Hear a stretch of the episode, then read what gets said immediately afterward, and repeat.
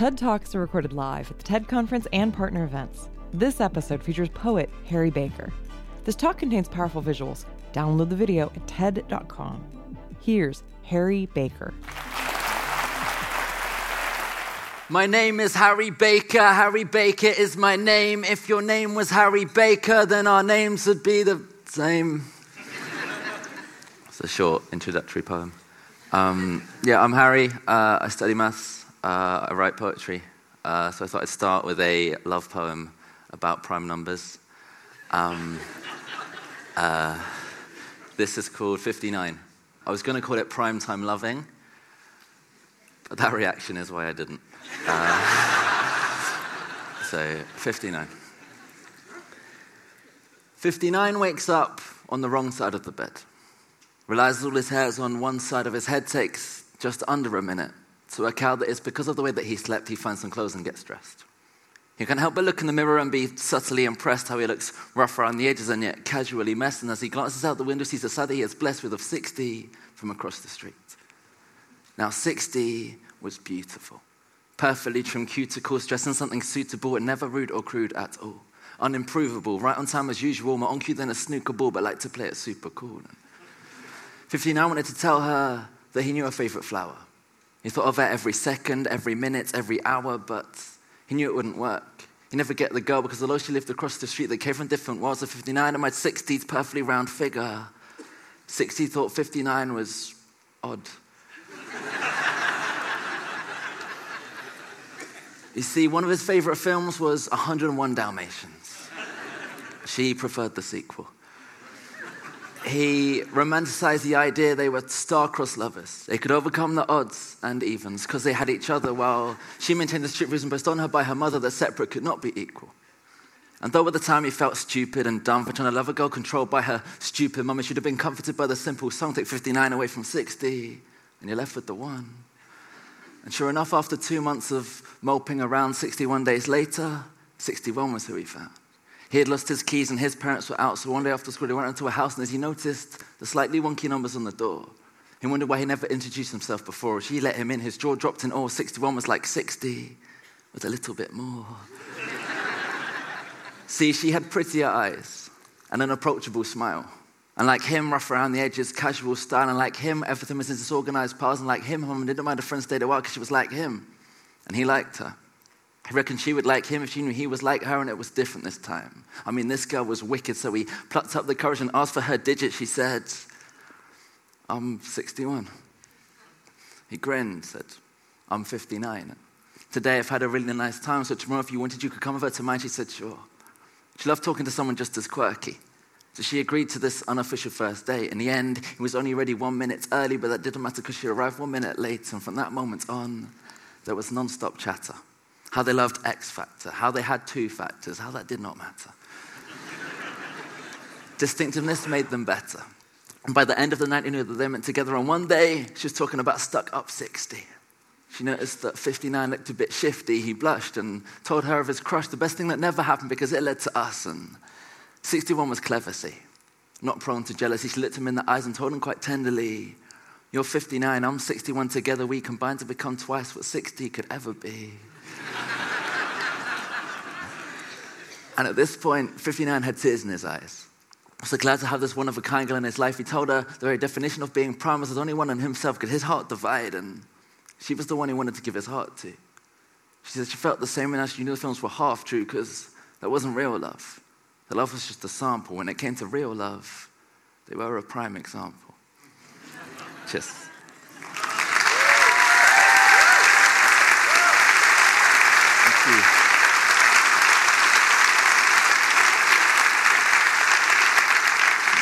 That was the first poem that I wrote, and it was for a uh, prime number themed poetry night, uh, which turned out to be a prime number themed poetry competition. Uh, and I became a prime number themed poetry competition winner, or as I like to call it, a prime minister. and uh, this is how I discovered these things called poetry slams. And uh, if you don't know what a poetry slam is, it was a format come up with in America 30 years ago as a way of tricking people into going to poetry events uh, by putting an exciting word like slam on the end. and um, each performer got three minutes uh, to perform, and then random audience members would hold up scorecards, and they'd end up with a numerical score. And what this meant is it kind of broke down the barrier between performer and audience, and, and it encouraged the kind of connection with the listener. And what it also means is, is you can win. Um, and if you, if you win a poetry slam, you can call yourself a slam champion and pretend you're a wrestler. And if you lose a poetry slam, you can say, oh, what? Poetry's a subjective art form. You can't put numbers on such things. um, but I loved it. And I got involved in these slams and I became the UK slam champion and got invited to the Poetry World Cup uh, in Paris, which was unbelievable. It was people from all around the world speaking in their native languages to be judged by five French strangers. Um, and somehow I won, uh, which was great. Um, and I've, you know, I've been able to travel the world since doing it.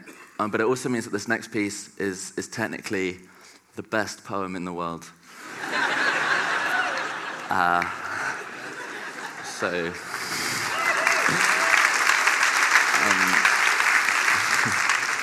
according to five French strangers. Um, so this is uh, Paper People. I like people. I'd like some paper people. They'd be purple paper people, maybe pop up purple paper people, proper pop up purple paper people. How do you prop up proper pop up purple paper people? I hear you cry. well, I I probably proper, proper pop-up purple paper people with a proper pop-up purple people paper clip, but I pre-prepare appropriate adhesives as alternative to Chica packet, which is a case the paper slipped, because I could build a pop-up metropolis. But I wouldn't want to deal with all those paper people politics, paper politicians with their paper thin policies, broken promises that appropriate apologies. There'd be a little paper me and a little paper you. And we could watch paper TV and it would all be pay per view. We'd see those poppy paper wrappers wrap about the paper package or watch paper people carriers get stuck in paper traffic on the A4. paper. There'd be a paper Princess Kate, but we'd all stare at paper Pippa. and we'd all live in fear of Killer Jack the Paper Ripper. Because the paper propaganda propagates the people's prejudices. Papers printing pictures of the photogenic terrorists. It's a little paper me and a little paper you. And in a pop up populations, people's problems pop up too. There'd be that pompous paper parliament who remained out of touch and who ignored the people's protests about all the paper cuts. And then the peaceful paper protests would get blown to paper pieces by the confetti cannons by the preemptive police. And yes, there'd still be paper money, so there'd still be paper greed. And the paper piggy bankers pocket in more than they need, purchasing the potpourri to pepper their paper properties. Others live in poverty and ain't acknowledged properly a proper poor economy with so many a proper poor, but what needs get ignored, the money goes to big wars. Origami armies unfold plans for paper planes, and we remain imprisoned in our own paper chains. But the greater shame is that it always seems to stay the same. What changes is who's in power, choosing how to lay the blame, then naming names, forgetting these are names of people. Because in the end, it all comes down to people. I like people. Because even when the situation's dire, it is only ever people who are able to inspire, and on paper, it's hard to see how we all cope. But in the bottom of Pandora's box, there's still hope, and that's still hope because I believe in people. People like my grandparents, who every single day since I was born have taken time out of their morning to pray for me. That's 7,892 days straight of someone checking I'm okay, and that's amazing. People like my aunt who puts on plays with prisoners. People who are capable of genuine forgiveness. People like the persecuted Palestinians. People go out of their way to make your life better and expect nothing in return. You see, people have potential to be powerful.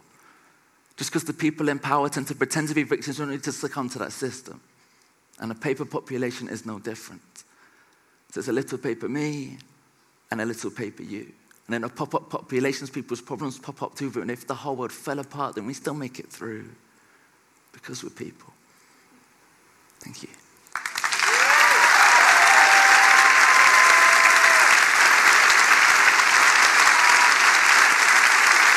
Um,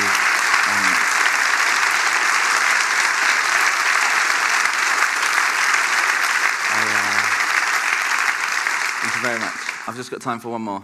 For me, poetry has been the ultimate way of kind of ideas without frontiers. Uh, when I first started, the people that inspired me were the ones with amazing stories. And I thought, as a you know 18 year old with a happy life, I, you know, it was too normal. But I could kind of create these worlds where I could talk about my experiences and dreams and beliefs. And So, you know, it's amazing to be here in front of you today. Thank you for being here. Um, if you weren't here, it would be pretty much like the sound check yesterday. Um, and this, this is more fun. Uh, so, this last one's called The Sunshine Kid. Uh, thank you very much for listening. Old Man Sunshine was proud of his son, and it brightened his day to see his little boy run. Not because of what he'd done or the problems overcome, but that despite that, his disposition remained a sunny one as I hadn't always been like this. There have been times when he tried to hide his brightness. You see, every star hits periods of hardship. It takes a brighter light to inspire them through the darkness. And if we go back to when he was born in a nebula, we know that he never was thought of as regular because he had a flare about him. To say the Midas touch is wrong, but all he went near since a little bronze. Yes, this son was loved by some more than others was the case of Joseph and his drinker and his brothers because standing out from the crowd had its pros and its cons, and jealousy created enemies and those he outshone, such as the shadow people. Now, the shadow people didn't like the sunshine kid because he showed up the dark things the shadow people did. And when he shone, he showed the places where the shadow people hid. So the shadow people had an evil plan to get rid of him first up. They made fun of his sunspots. And shooting his dreams from the sky, their words were gunshots designed to remind him it wasn't very cool and didn't fit in with any popular kids at school. They said his head was up in space and they would bring him down to earth. Essentially, he came from nothing and that was what he was worth. He never get to go to university to learn only degrees he'd ever show would be the first degree burns from those that came too close. Told him he was too bright. That's why no one ever looked him in the eyes. His judgment became clouded. So did the sky with evaporated tears as the sun started to cry because the sunshine kid was bright with a warm personality and inside he burnt savagely, hurt by the words and curses of the shadowy folk who spoke holes in his soul and left cavities. And as his heart hardened, his spark darkened. Every time they called him names, it cooled his flames. He thought they might like him if he kept his light dim, but they were busy turning lightning. She had terrible aim. And he couldn't quite get to grips with what they said.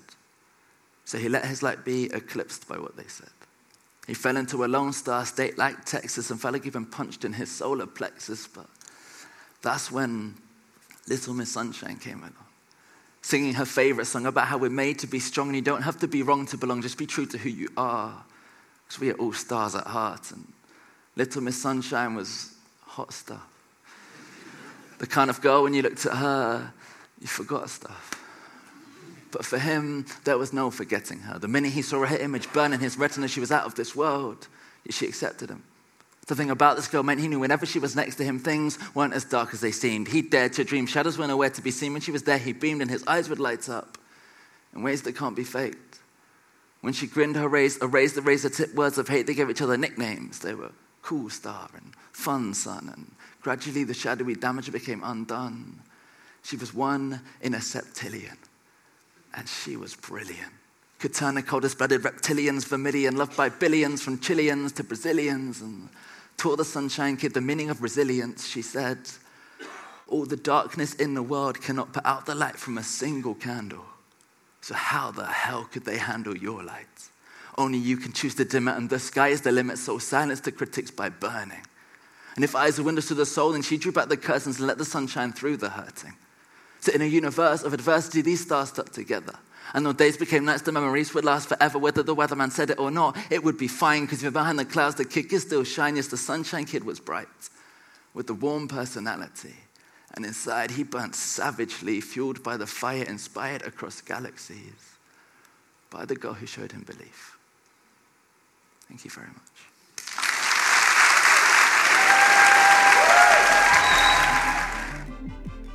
That was Harry Baker, recorded at TEDx Exeter in Exeter, United Kingdom, February 2014. For more information on TED, visit TED.com.